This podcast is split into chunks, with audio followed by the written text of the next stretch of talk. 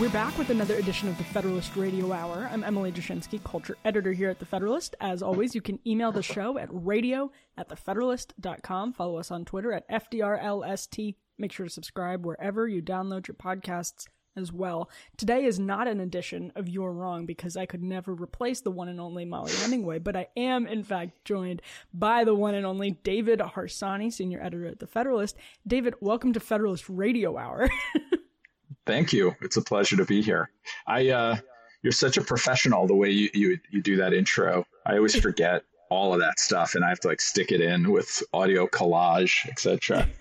You get yeah, you guys just roll in. yeah. I'm I'm learning now uh, also that you don't you don't determine a topic until about 2 minutes before recording, which I think is not a bad way to do it. You got to keep it fresh. Yeah, a couple of weeks ago, we were, we got into a fight trying to figure out what to talk about, an argument, and, and Mollie yelled, "I don't even care what you think," and I and I started the podcast like that. So I was thinking that we should probably, her and I should probably record our planning session as, and then I could just stick it into the podcast. It might be interesting. Yeah, and don't tell her either. She'll find out because she gets emails. yeah. Um, well, yeah, I'm going to guess that you wanted to talk about candidate quality and Mollie. um, no, I forgot. We got pretty mad about stuff. She got pretty mad about something. The problem is that when I get worked up, she always gets calm and it makes me, it just gets me all riled up how calm she is when I'm angry. But I think the reverse is also true. So I don't know. Well, actually, this is something that I wanted. This is actually probably a good topic. I saw this happen a couple of weeks ago where a younger writer um, I think was sort of aghast that they had been mentioned by another young writer.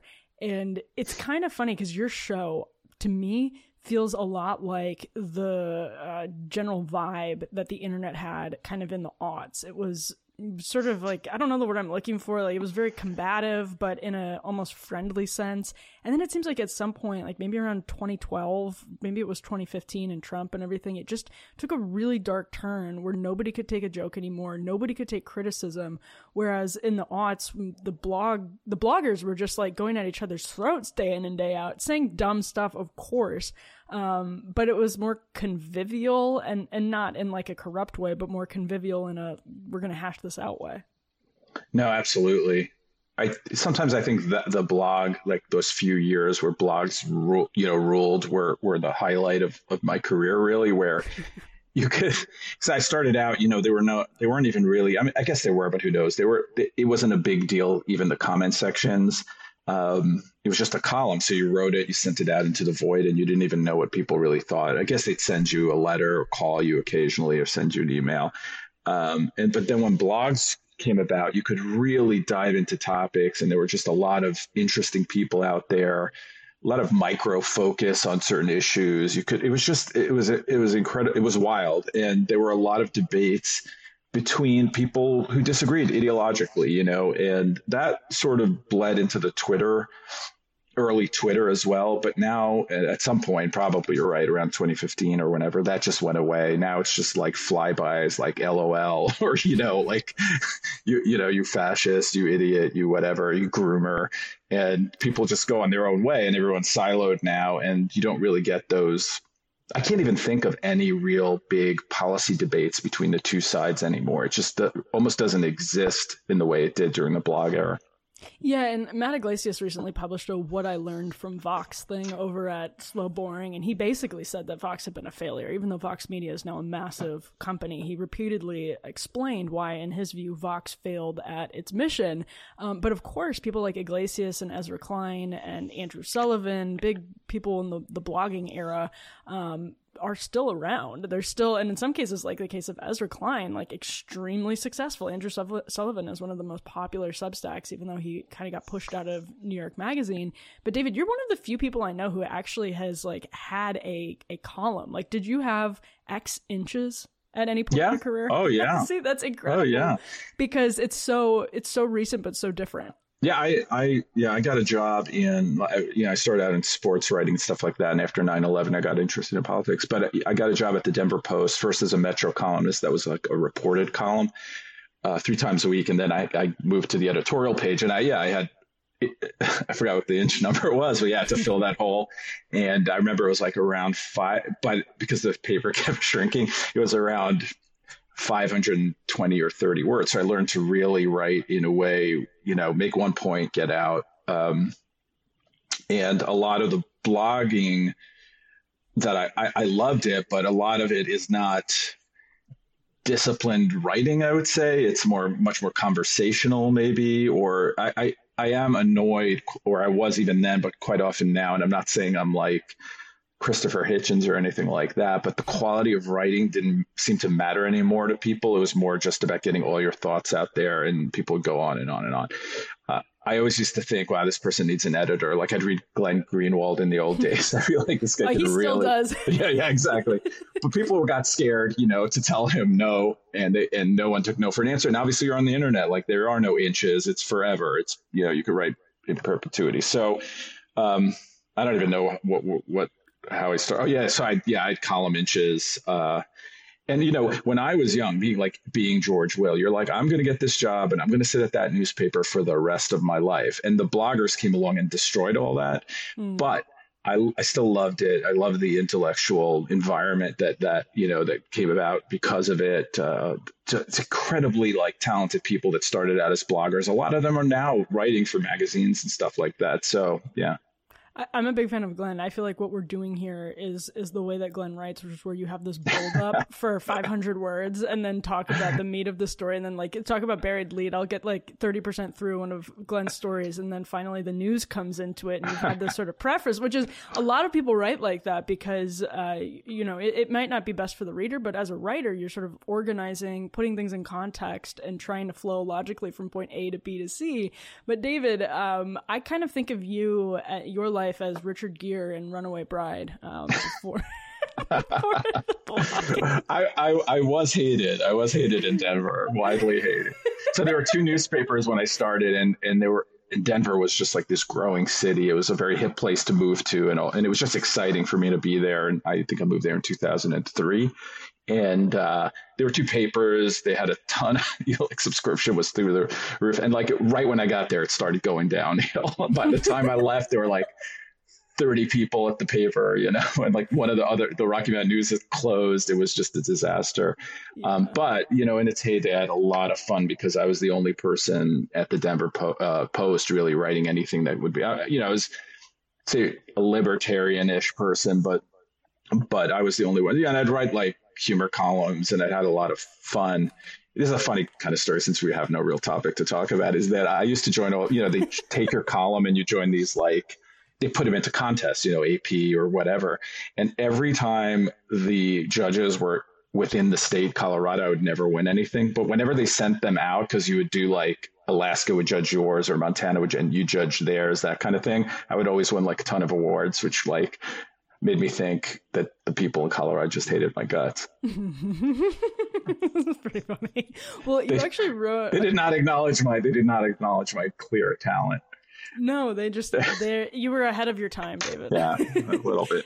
You're too advanced for them. Well, you wrote a column this week. Um, not it, it wasn't constrained to any number of inches, but you did write a column about uh, basically the threats to the First Amendment, which I wanted to ask you about in the context of this conversation because I also wanted to ask you about Twitter and Elon Musk. And these are not, I guess, directly, directly related um, in in a couple of ways, but in some ways, obviously, there's overlap.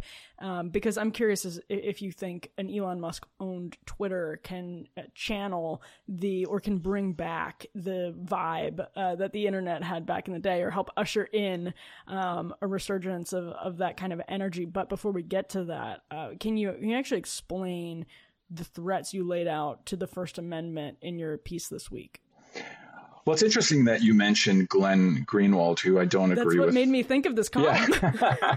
who I don't agree with on much, but like, um, both like I'm not comparing my, you know, he's got this huge audience, but but any writer, even you know, conservative writer like myself, or you know, whatever you want to call me, and, and you know, we agreed on certain. There were certain principles that writers, for instance, or intellectuals mostly, or newspaper people for sure, agreed on, and that was just that you know, counter speech doctrine is a good thing that we need more you know more voices that that we don't censor people um, that speech matters and that even hate speech should be should be protected and just all these basic liberal ideas you know small l good liberal ideas that that people who got into this profession agreed on and uh, and that at some point that broke and it was recent where now obviously you have the media working against speech journalists working against speech tech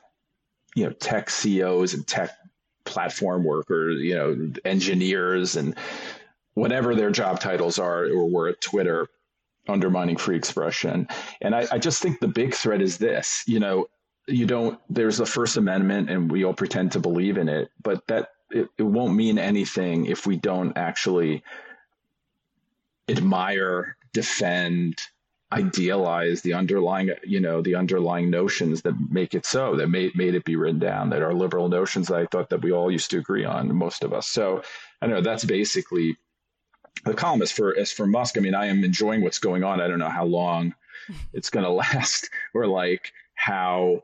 Uh, effective he's going to be. But I love that he says stuff like, you know, that you know this is the fight. this is the without winning. Like if he doesn't win, you know, civilization is over. I forgot his tweet. It's like very over the top and very dramatic. But you know, I like it because I think that there the corroding of our belief in, in these things is real. I don't think we're to, like I wrote in the comment, I don't think we're to be Stalinist Russia or anything, but we're to be a less dynamic place, a less free place um, we're going to be more like Europe, and that is not a good thing.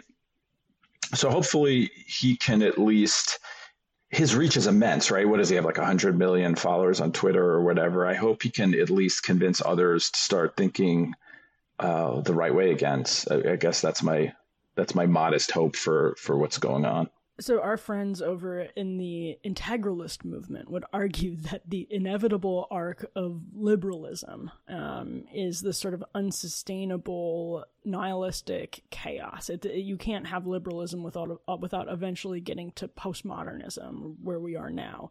Uh, can you have Twitter without inevitably landing um, in the sort of pre-Musk era? So, say Elon Musk fixes Twitter um, is Twitter fundamentally an asset to the political discourse? Uh, my answer to that question is just a hard no. I think anybody who wants to help, uh, not just the discourse, but the planet, should nuke Twitter from orbit. Uh, but that said, uh, in the spirit of the conversation we were having about, you know, the the a different time on the internet. Um, Twitter came out in about 2006. I think a lot of people started getting on it around 2009, especially in in media.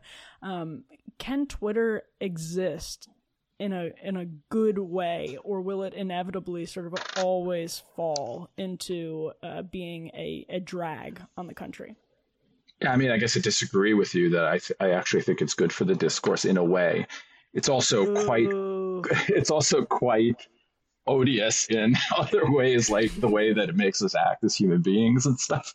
But setting that aside for a moment, I think that uh, what you have is uh, someone who's older like me remembers that there used to be only three television stations and these gatekeepers that just did not let, allow you um, to have a voice to to to to to understand to, to understand what was going on in any real way quite often about certain issues.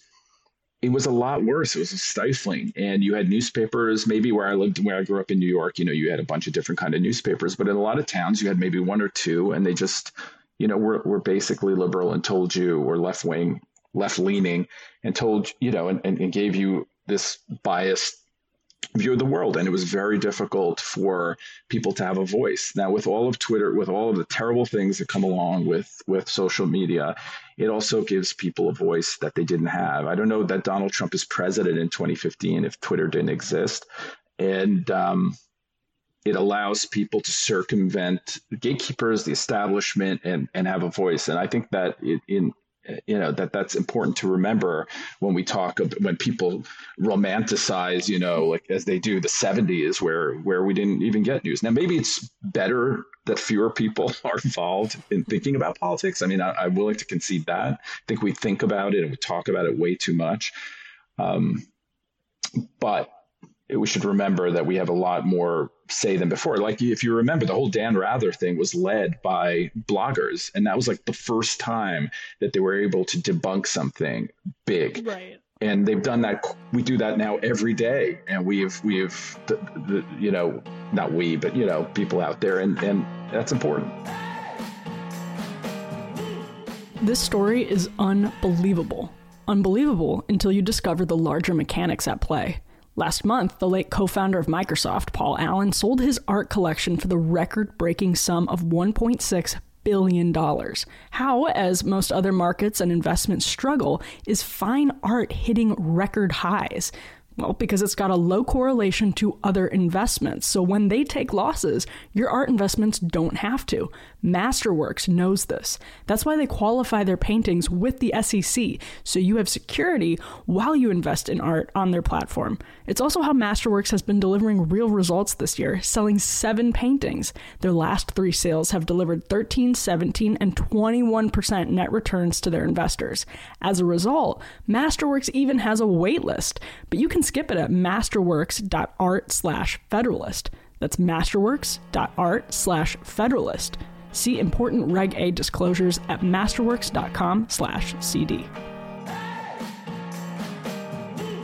That's actually kind of what I was getting at is, and I've been thinking about this a lot recently, and I know you and Mollie like to talk about, um, you know, various decades at length, and I, I really want to emphasize length. Um, but you, it, it's it would be a if it were a column, it would be the size of California. Um, but it, no, I, I, think there may have been so like blogs, for instance, are not designed uh, to be like to function as slot machines. They're not designed to be addictive. They're not designed to maximize the amount of time that you spend on a blog. Whereas with Twitter, there's this real gamification, I think, of the discourse that affects a lot of journalists um, and pushes them into you know tendencies that, while I'm glad their biases are exposed, I think they now have tendencies that they may not have, at least may not have been able to act on um, in prior eras, um, or wouldn't have even been brought out of them. I don't know. Uh, it's it's kind of an impossible thing to say. Um, but do you get uh, is there tolerance, if not excitement and encouragement, for Taylor Lorenz at the New York Times, the Washington Post, the Atlantic um, of 20 years ago? I don't know. Um, it's hard to say. But is there sort of was there a sweet spot in our culture with like technology, but specifically in this context of uh, media and political conversation, political discussion um, before social media really came along and and used thing like specific tools like the retweet button, which the guy who built it has basically since then said like I unleashed the devil on America. Uh, I'm paraphrasing, but um, where it's happening on these like the mechanics are designed to to keep us addicted to gamify it. Was there a sweet spot when it was just the blogs, and and is that something that maybe people should want to come back?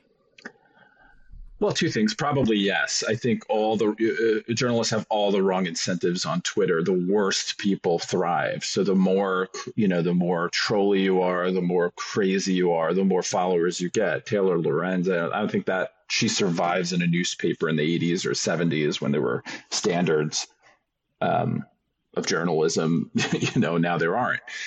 so all that's true. I think. Uh, it, it incentivizes bad behavior when when when there are layoffs at the, let's say the Washington Post, real reporters are going to get laid off. The guy who covers uh, you know the local judiciary, he's going to get laid off, or she's going to get laid off, and Jennifer Rubin will still be there probably, right? So I you know so the whole thing's upside down. But what are you going to do? I mean, that's capitalism. But the problem with all of this is that, in the way you framed it, I, I don't disagree with what you're saying. It's that once something exists, I don't spend too much time thinking about what it would be like in the world if it didn't exist, because that never happens. You know, the can't put the genie back in the bottle. right. The retweet button exists. It's never going away we have to try to figure out how to either game the system that exists or use it in a, in a more constructive way. No, no, one ever invented anything and then said, you know, eh, that was popular. And obviously, social media is hugely popular and said, oh man, you know, this sucks. Let's shelve this for a while, you know, and move on with something new. It just doesn't happen that way. So I, I don't really even know how to answer questions like that, to be honest. I do, I, I think it does incentivize bad behavior. I think it's bad for journalism in many ways. I think it's good that people have a voice and I'm I don't even like the people, but I think democratizing democratizing journalism wasn't a terrible idea. Uh, but no, I think democratizing journalism, I think, is one of the best things that's ever happened to the media. But it did seem to take a dark turn somewhere around the line where, where Twitter and Facebook um, started when there was like a point of critical mass, maybe on both. Like, like, is it Twitter that's propelling that that kind of behavior, and or is it just a reflection of how we are right now as a nation? I I don't know it's not real life. I know this is very cliche to say, but again, I always remember when I go out there into the real world, which I don't do that often, but when I do, I meet people. they are emails we get about, about how you, like you can make new friends. Like you can do it, David. I know, like that, like I want to, but um, like I saw people like like I saw my coworkers and wonderful colleagues who I you know I love and and all that are sending like Christmas cards out. I'm like, damn it, now I have to do this too. Do I have to like personalize them? I've no, I don't know how to do this. Anyway. There's no way any of them are getting one from me. Yeah, that that's just give give it up, David. Um, what was I talking about? But yeah, so so I, I don't know that it's a reflection of how we would really act in the in the world, and, and that's a bad thing because um, we can't get anything done in politics. And I'm not one who's like, we need bipartisan bills to be passed, but the, the, the, the, level of distrust and the anger within parties themselves, especially the Republican Party, where, where a lot of Republicans hate their own party more maybe than they hate anything else in the world, is an unhealthy environment for any kind of constructive, you know, political movement or, or anything else. Bari Weiss had an interesting, or published an interesting uh, reflection on uh, the, her experience sifting through the Twitter files and, and getting contacted by Elon, Elon Musk, going through these files uh, with Michael Shellenberger, Matt Taibbi, Abigail uh, Shrier, and others at Twitter headquarters um, in this sort of tight time period uh, in recent days, and that's up on her new site, the Free Press, which used to be Common Sense, her, her Substack. It's now sort of both a Substack and a website. And she says something interesting, which is that it, it's kind of a mirror. How the Twitter files have played out is kind of a mirror um, of the problem in media more generally right now, which is that you have two camps that have two sets of alternate facts. Uh, whereas, like on the not, it's not on the left; it's just in the legacy corporate media and on the left. They're always on the same page when it comes to these things. Um, this is a gosh, they use the word nothing burger over and over again. This is this has been basically a blip. We knew all of it. Um, you know, some of it is good, if anything. People just trying to do their jobs. Uh, just really a non-story. And on the right as Bari pointed out, people have been treating it as the most important story in the news for about a week. And that, I have to wonder, is, is that in and of itself kind of fueled by Twitter? Um, because reporters spend, you know, their days on Twitter. It's like the old uh, instant messenger, but it's now all playing out in public with your blue check next to it. Um, I just thought that was kind of an interesting point that, like, is our inability to talk about the problems with Twitter because of Twitter? Like, the, am I getting a little too meta there? Like, can, can we can we do this anymore? Can we even fix Twitter in a world where Twitter exists? That's a good question, actually. Uh, probably not.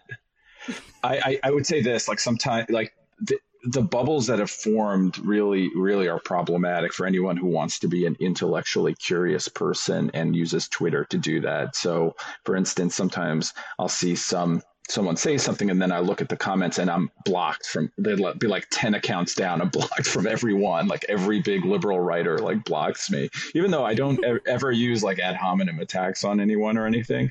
Um, they don't even want to hear it from you because no one challenges them to look at another perspective where they work. No one challenges them to take into account what other people think. And they no longer have to do that because they've convinced themselves around 2015, but really earlier, that the other side is just fascistic. We need one party rule, you know, all of that stuff. So they don't even.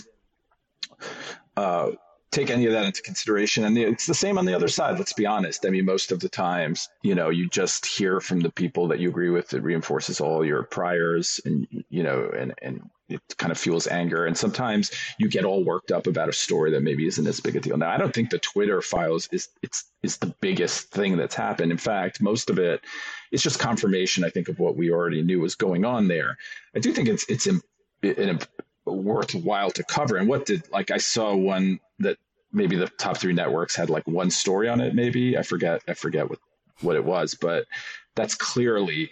Um, and and I wrote about this as well. I don't actually I don't believe that they're that those people, the producers, the editors, people that always think about the reporters, but there's a hierarchy there, and and, and you know, editors can tell reporters to cover stories they don't because they don't even understand what the problem. They don't understand why banning some fascist who wants to overturn democracy is a problem. Like they don't, I don't think they understand or think about the First Amendment as a neutral principle anymore. Like I said, they don't believe in counter speech doctrine. They don't believe that that that having a, a, a, vibrant discussion about stuff, even if there are some ugly voices in there, is is a, is a is a social good, and you know, so you know, it gets us back to the original thing we were talking about just imagine trying to have a conversation with one of these folks about how the ACLU used to defend KKK members like parading in Skokie, right? Like it, you you can't even have that conversation anymore because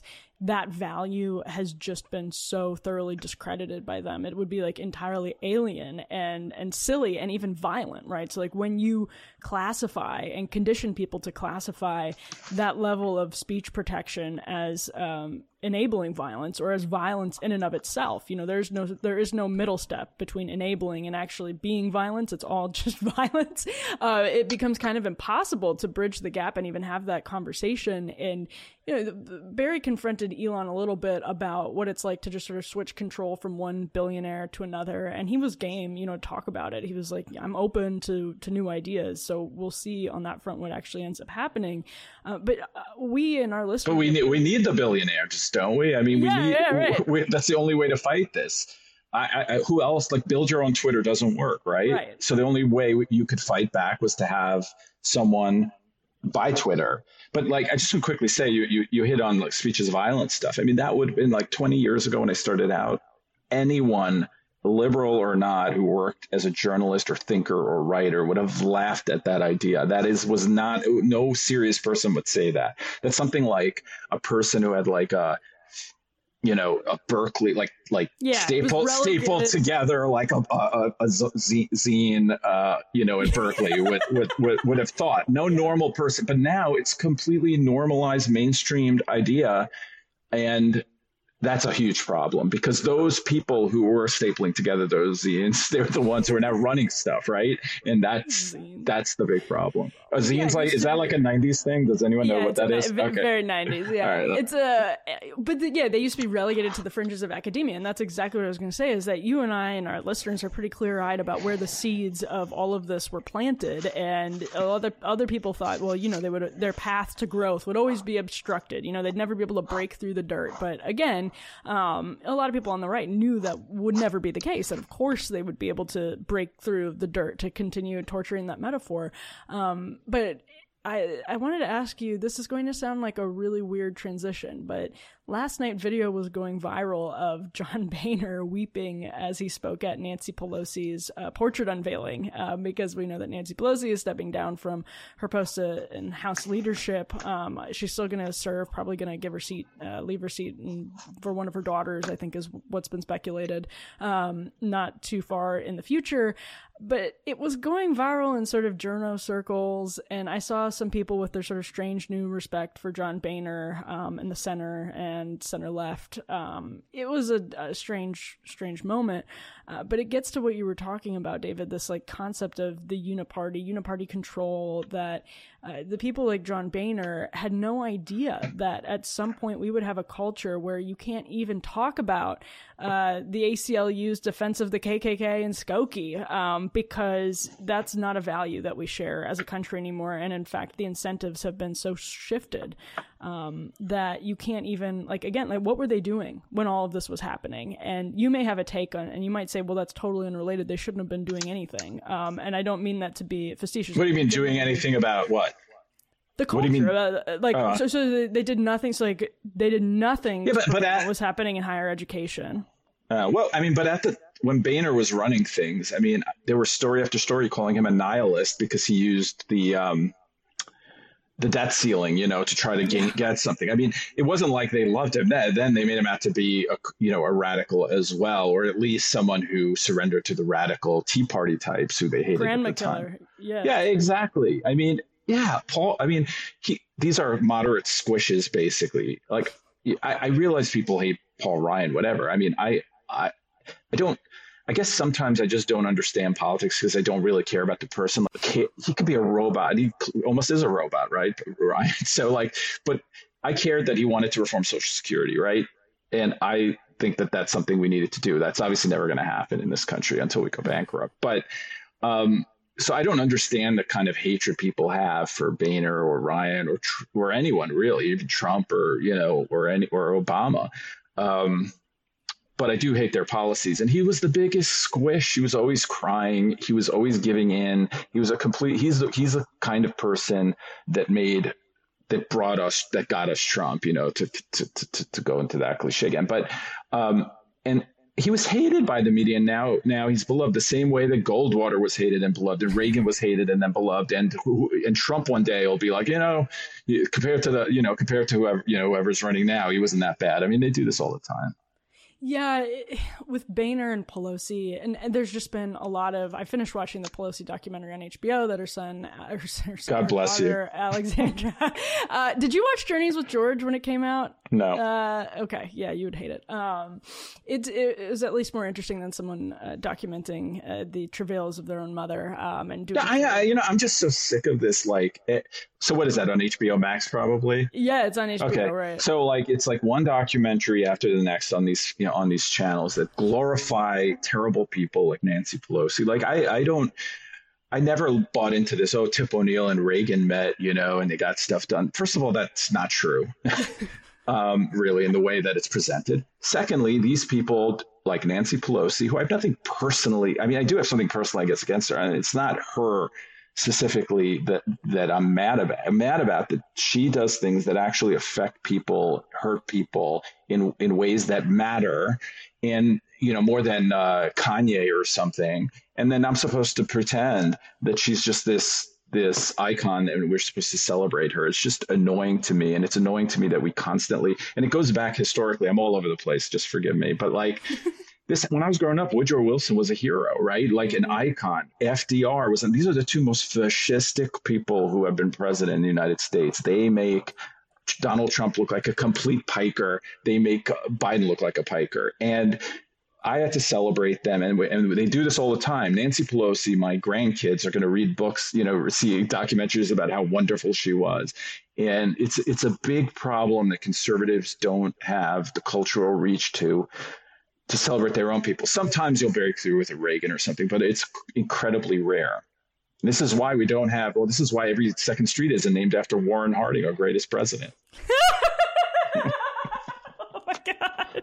I just want to end it there. Like every, every, everyone always laughs at that when I'm completely serious about it. No, I know. I know. I'm laughing because you're serious. if I thought you were joking, I would be like, that was not a great joke. But the fact that you're serious is exactly what's funny. no, I'm serious. I mean, and not just him. There are many great, like Clarence Thomas won't be treated in the same way that uh, our uh, what RBG is treated, right? Yeah. I mean, you know, they'll, you know, he'll be he'll be controversial. That's like the euphemism for conservative. And, you know, it just it gets annoying after a while.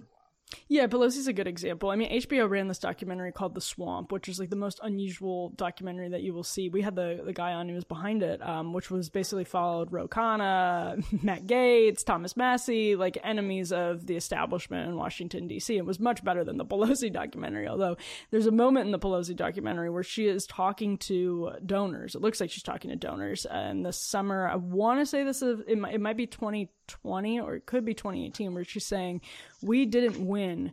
It must have been 2020 because um, I think she was referencing 2018 and said we didn't win by becoming more liberal.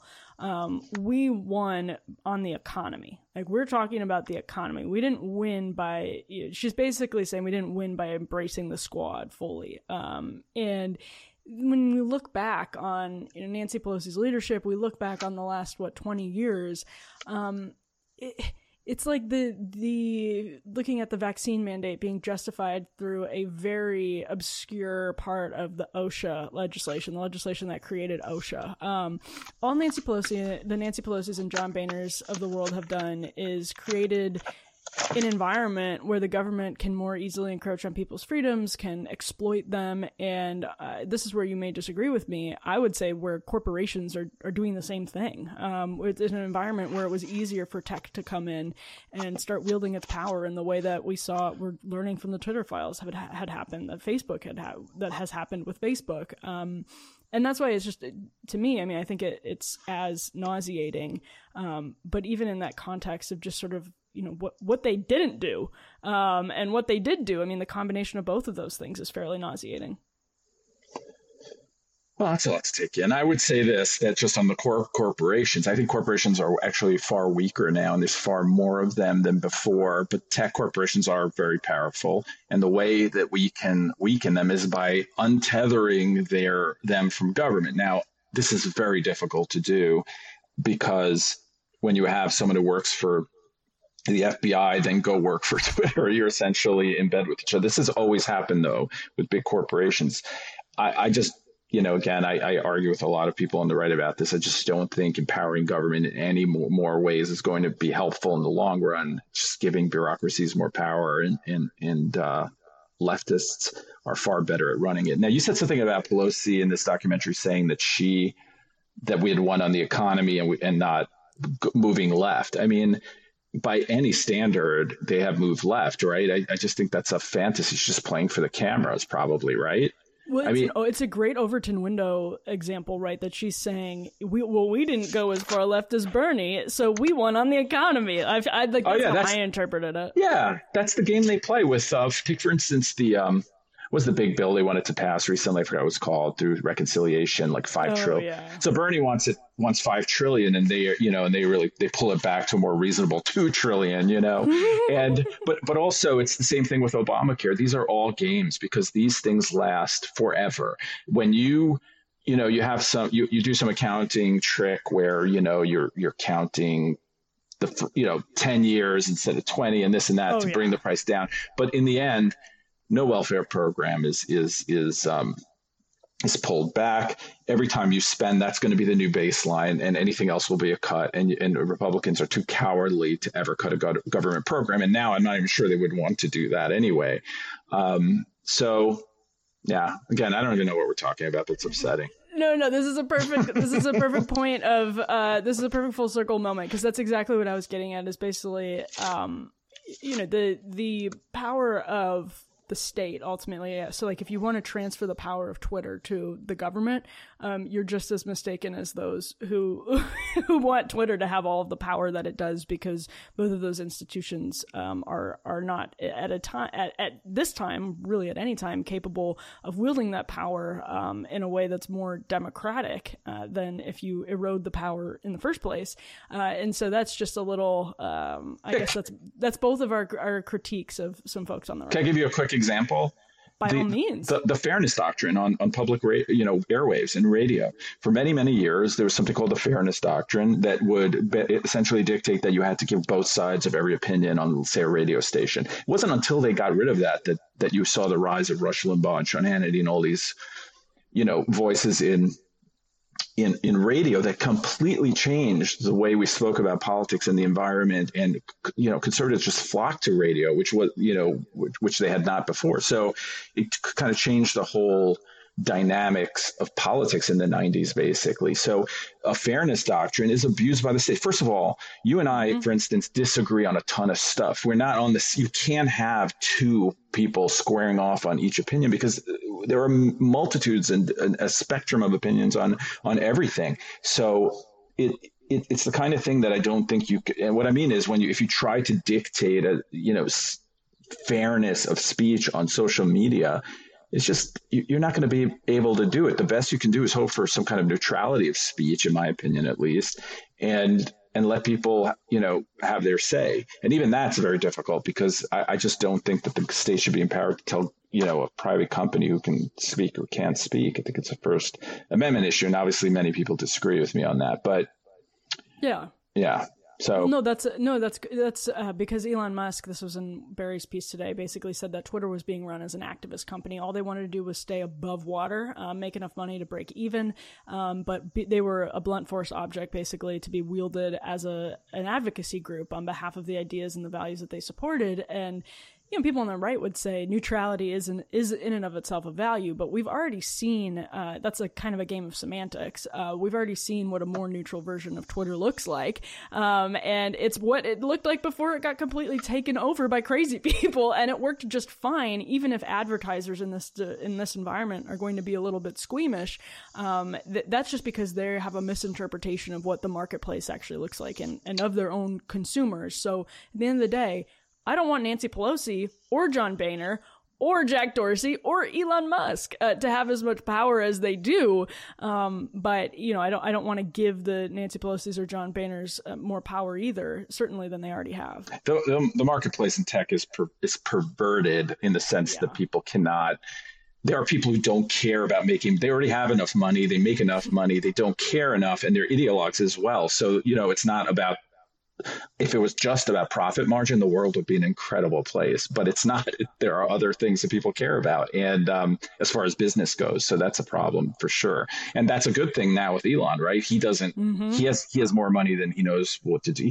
People with that much money don't even think about money in the same way you or I do. So he doesn't care that much, and he is kind of an ideologue about certain things. Even though honestly, he's basically just an old fashioned liberal. Like he's a liberal from like nineteen or 2003 probably or something like that right so um but yeah yeah well, David Harsanyi, I think we've exhausted our uh, exercise in, you, in, circular logic. You're you're you're you're um yeah you are amazing at this. Your uh, your interviews are amazing. I'm not joking. I'm being but it's funny yeah, there's a lot of tautology there for me, probably. But the thing is this um, we didn't plan to speak about anything. And there was no, like, you didn't even say this is what we're going to talk about. And you pulled out, what is that, an hour of us talking?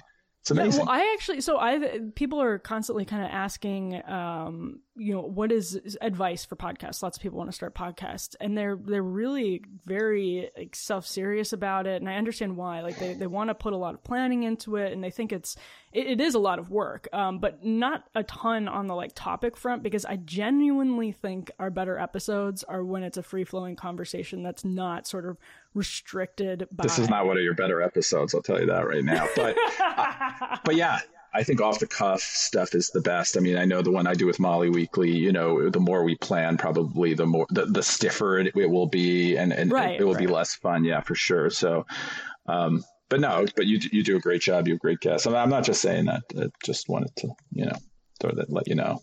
That's so kind, David. Thank uh, you. Ever, I love what you and Mollie are doing, and the listeners love what you and Mollie are doing. So, uh, thank you for joining us today, and thank you for uh, coming in every week and doing the show. Anytime. All right. Don't forget to catch You're Wrong. It's usually Wednesdays and Thursdays, or Wednesdays or Thursdays, I should say, with Mollie and David.